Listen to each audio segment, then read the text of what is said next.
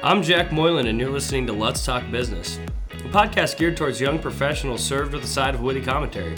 At Lutz, we rally around the mantra, make light, meaning be lighthearted, illuminate solutions, and create energy. We hope this episode will do just that. Let's make the complex simple.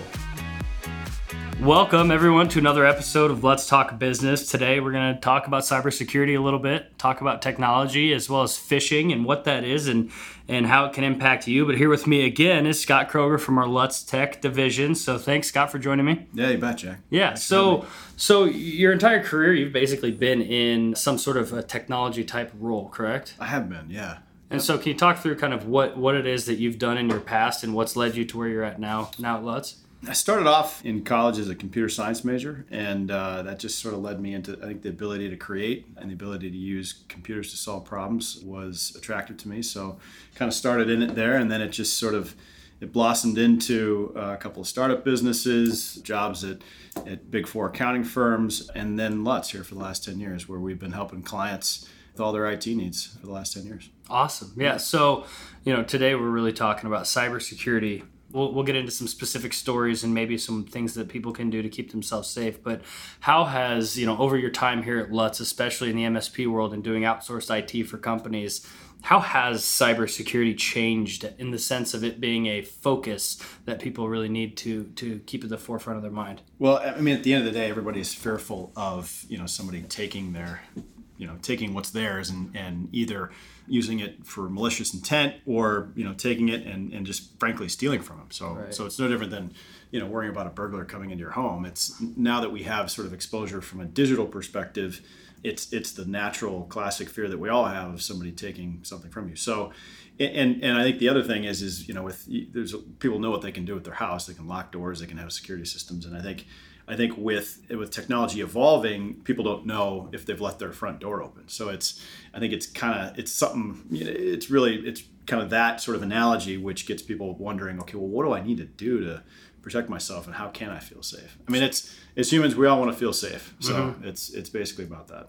Well, okay. So what are some things that we've done as an organization to help us feel safe? Because, you know, not only are we trying to guide guide companies through this process, but but what are things we've done or how have we invested in that, I guess? I think, you know, as a company to keep our clients safe, I mean, that's different from, you know, it, it, it advising our clients as to what they can do in their personal lives and in their business. A lot of it's the same. So, you know, what, what we've done is invested heavily at at um, at all different levels to make sure that our, our data is secure. We've clearly got a lot of sensitive data here, so we've hired a lot of experts and taken a lot of gotten a lot of opinions. And, you know, at the end of the day, it's you have to stay on top of it. It's, it's never done. You never just you, you never take a, a a test from a security personnel that come in and and you know make sure everything's okay and then you're done. You know, for it's it's an iterative process and it has to become part of the culture. So I think that would be the advice uh, you know I would give people that for their companies it needs to be part of the culture. Can't just right. think, well, I changed my password and it's long enough and so I'm good for another two years.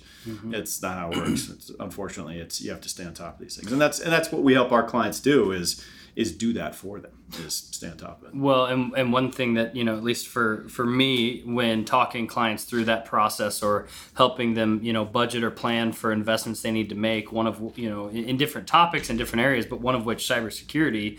One thing that has not changed is training, and so to your point about making it part of the culture is make your people aware that what they're doing, what they're clicking on, and what they're acting accessing can have an impact directly to the business. So I guess with that, we've probably learned from some examples too, yeah. right? Of things that we've seen happen in the, you know, in, in different industries. So do you have anything that you could maybe mention or, or talk to that could give, you know, people an idea of what's out there? Yeah. And, and a lot of this kind of just goes back to age old tactics of trying to trick somebody out of their information and then using it to their advantage. So, you know, you've, the, the term phishing has been used to describe a technique that, that hackers use, and it's it's literally no different than going to a pond and fishing. You have to choose what lures you want and, and how can I get the fish to, to bite. It's it's they're it, what they're doing is no different. It's just an electronic digital form. So they may send you an email that looks like, you know, an Amazon account reset, password reset, and, and they're trying to get you to click on it.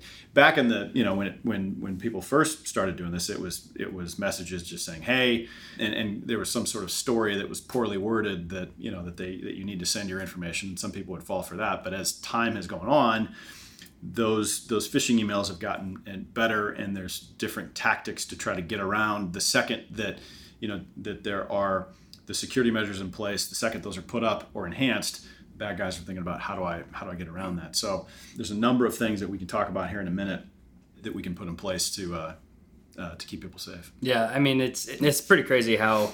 Uh, how good some of these phishing scams look. I think, you know, they really, like you said, whether it's an Amazon password reset type email or a, a LinkedIn email, you know, a lot of people freak out and think, oh gosh, if I click on this, my computer's going to explode. Not really. I mean, the real goal is to harvest data, right? So a lot of times that will lead to data input, where you can go to a website and it'll ask you for your credentials, and then boom, assuming you probably have the same password for everything, you know, then they've got access to your stuff. So I guess just on that real quick, what are some things people can do to make sure that, you know, they, they keep their, their accounts safe and their, you know, their, their credentials safe as well? Well, a couple things. One is, you know, the big thing is adding that second factor of authentication, whether that's a, um, you know, we prefer using authentication apps that are on your phone. Mm-hmm.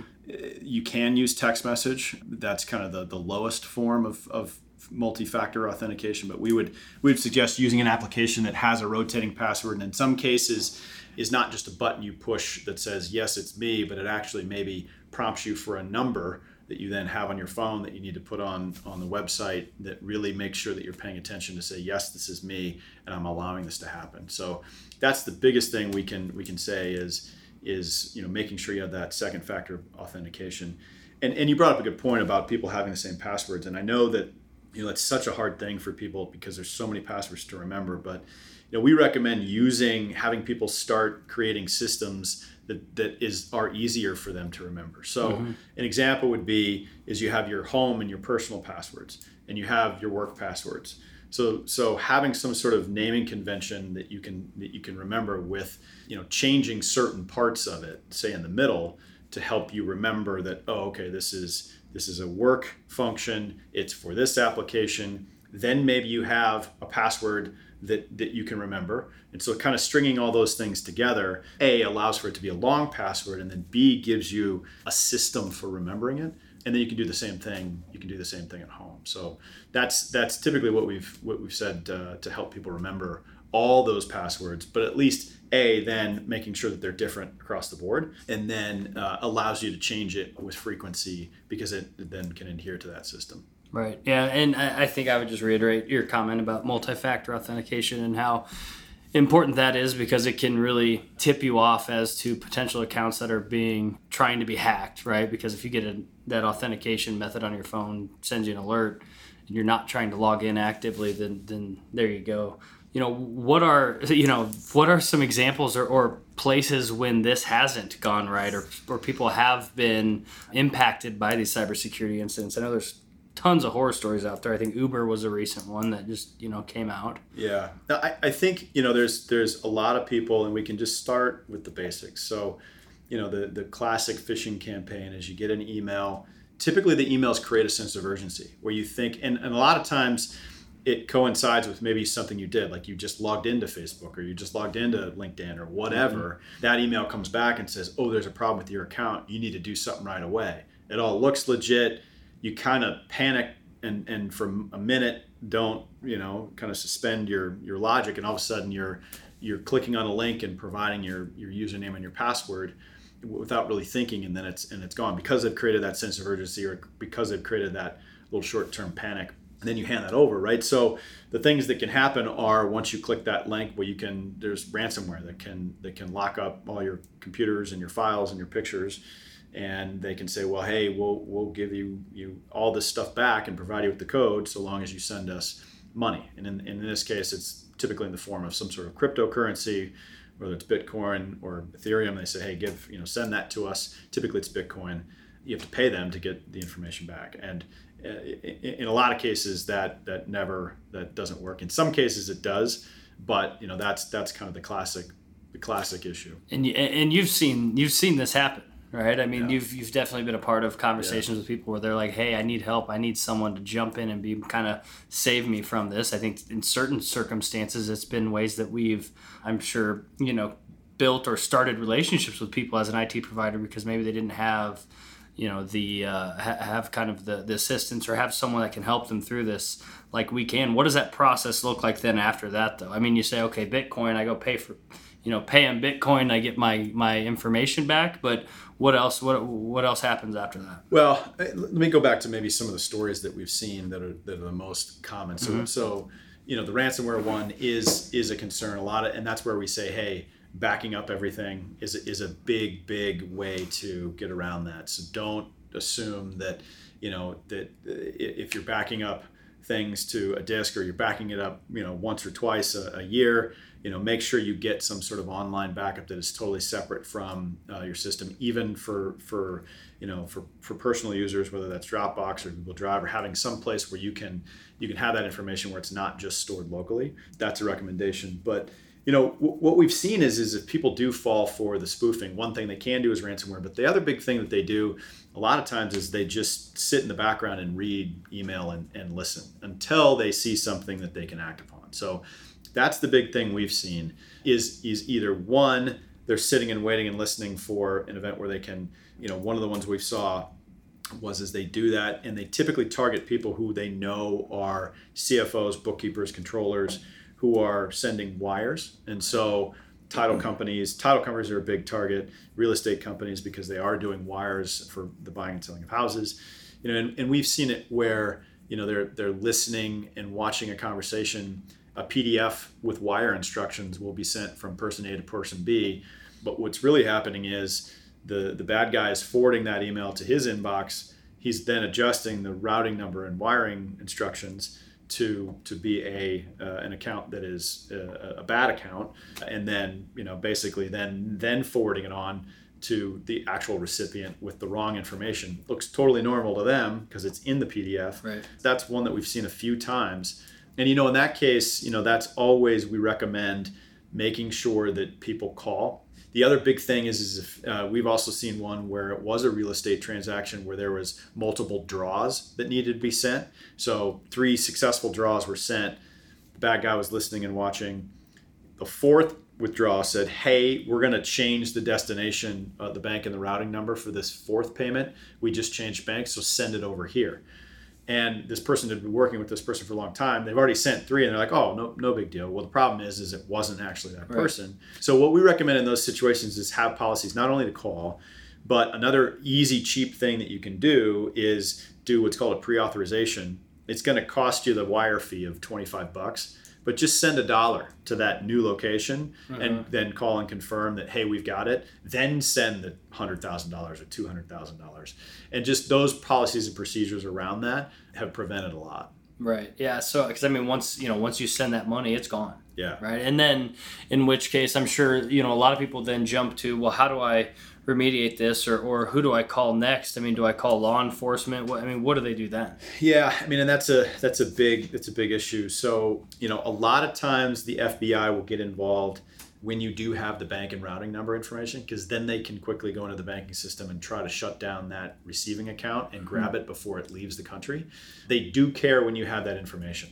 If your individual laptop is has ransomware, they're just not equipped to handle all those little those right. little issues. So right. unfortunately, there's not a lot you can do uh, in those, you know, kind of smaller one-off situations. But if you do have that information, there is a website, I C three dot gov is a website where you can submit information about a criminal, file a criminal complaint about a cybersecurity incident. That would be the place to start with all of those. Sure. Yeah. And short of that, though, it's, sorry, you got duped. Right. Yeah. I mean, ultimately, unfortunately, there's a, there's a lot of that, and, and that is the case. You know, the other thing we haven't talked about is, you know, there's people giving up their passwords, but a lot of times people are just sometimes they send an email. I mean, I can create an email address that when I send it to somebody, I can I can make my name Jack Moylan, mm-hmm. and it would appear Jack Moylan, but the email address is not your actual email address. It's a different email address. So a lot of times, just paying attention and looking at the little details of where something came from, pausing, making sure that you call people back. But that's the thing too, is that's that's more called spoofing, where mm-hmm. I can just pretend to be somebody else and try to then use that connection if they think it's, if they actually think it's you, to get them to, to do certain things. You know, we've seen it where a lot of times people will pretend to be the C E O or the president of a business. And then they will find out who maybe some of those administrative assistants, somebody in accounting, they'll find out who those names are within the business. And right. they'll spoof emails to those people and say, you know, hey, Jack, you know, this is the president. Can you uh, can you go get me some gift cards from Target because I want to give them out as gifts? Send them to you know send them to employees. Right. So that and they, that so that's happened as well, where then people will do that, and that's and really there's nothing has been hacked. They've just it's it's no different than somebody in the old days calling up and pretending to be somebody they're not, right. um, to get somebody to do something. So. Yeah. That can be a problem. Yeah, well. Which then gets really spooky because then when you when you realize that you're being, you know, what are they, it's called social engineering, right? They're they're yeah. engineering you socially to try and just get that information from you, it, and it and it works a lot of times because when you say that the president's reaching out, there's that sense of urgency. A lot of times they'll say, hey, uh, no need to tell anyone about this. This is a secret. It's for employee appreciation. Go get these gift cards. And and did I ever tell you the story about when uh, my fiance Hannah, when she was at her old place of work? She had a text message who from who was, you know, apparently the president of the company. And it was funny. It just, we happened to be texting throughout the day. And she's like, yeah, this is so weird. He reached out to me. He would never call me or he would never email me. This is so bizarre. He wants me to go to Walgreens and grab some gift cards. And luckily I was like, hey, and you're like, yeah, pump the brakes. I've, I've seen this. Yeah, yeah, I've seen, seen this before. Yeah. Which had I not been working in tech for, you know, for the last year prior to that, I may not have even really thought twice about it. Right. Hopefully I would have, but you know, you just don't really ever know if you're not around it a lot. I think that's the, that's the message is when you get those emails that like have a sense of urgency, mm-hmm. or you're kind of like, oh my gosh, or wow, this is the, this is the C E O or the president, right. or wow, my, my, you know, I got an email saying something's wrong with my account. I got to fix it right away. When you have that moment, just calm down and say, well, wait a minute. Right. Let's go do a lot of different things to make sure it's legitimate. So the biggest thing you can do, let's, let's say PayPal or your bank sends you a thing that says, hey, you're something's wrong with your account. You're overdrawn. Or like, think about what people's worst nightmares are, right? Like having your credit card declined or something. Right. You're like, everybody, oh my gosh, what, yeah. you know, you, I got to go fix no, this it's right not. away. Yeah.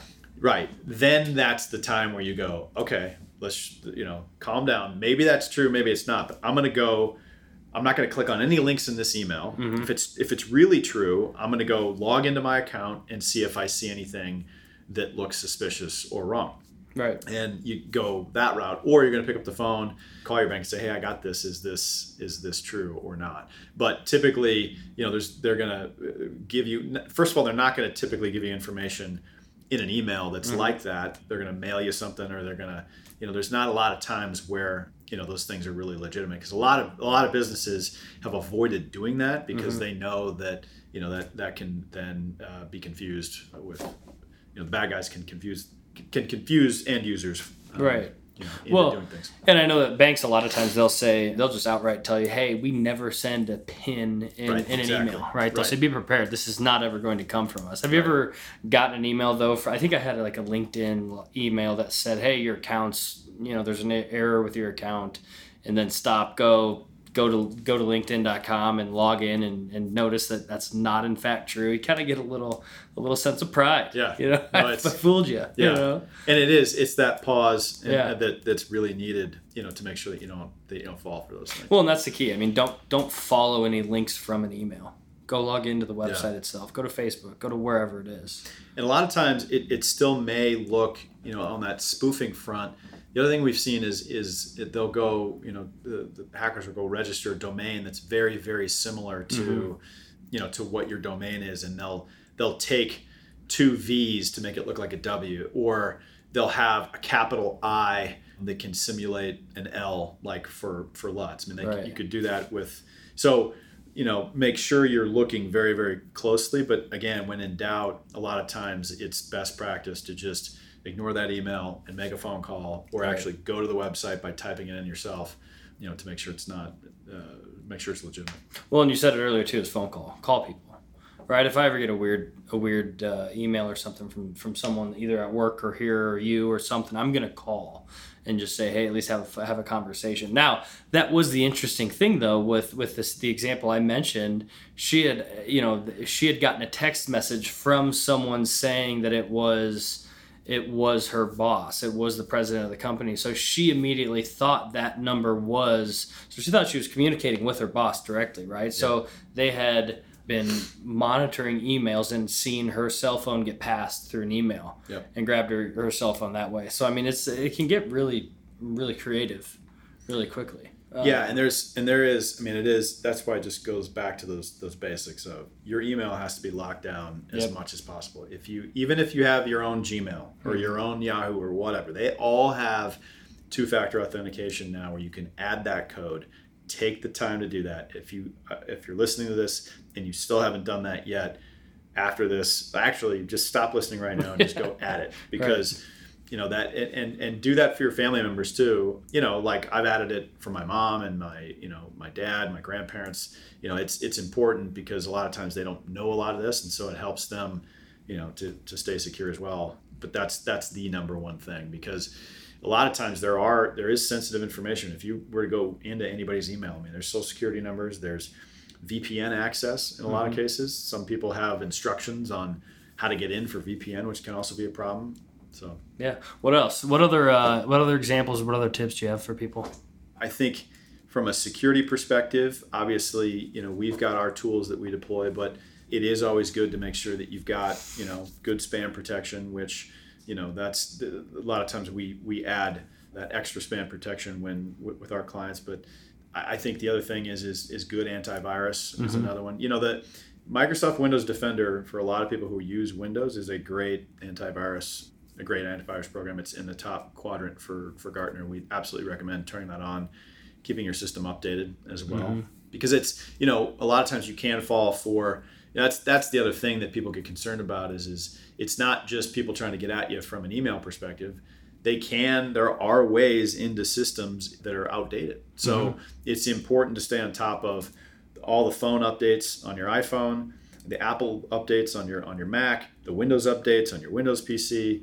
Like, don't, when it says update, update it. And right. know that if you don't, a lot of times there are ways that they can still get in if they've got, you know, old outdated systems. So that would be another big sort of hygiene type thing uh, that we'd recommend. Yeah. I, wasn't there, there was just recently a uh, Apple phone or an O S update that came out that it was, was it the, the ability to get into your phone through your camera, I believe, or something like that. And it was a kind of a zero day type yeah. update that people were freaking out about. Yeah, when, so. you, when you hear those things or see those things, and there's been one recently for, for Apple, you're right, where it was like, hey, this is, there's a major security fix. You've got to get this updated now. And a lot of times you'll see news articles about it. Mm-hmm. You know, if you've got a news feed, sometimes those are, those will show up in your news feed that, that, hey, this, this needs to be done now. There was one recently for, it was for outdated systems, but apparently it was so major that there was a lot of, I saw a lot of tweets and posts about old Windows seven machines, mm-hmm.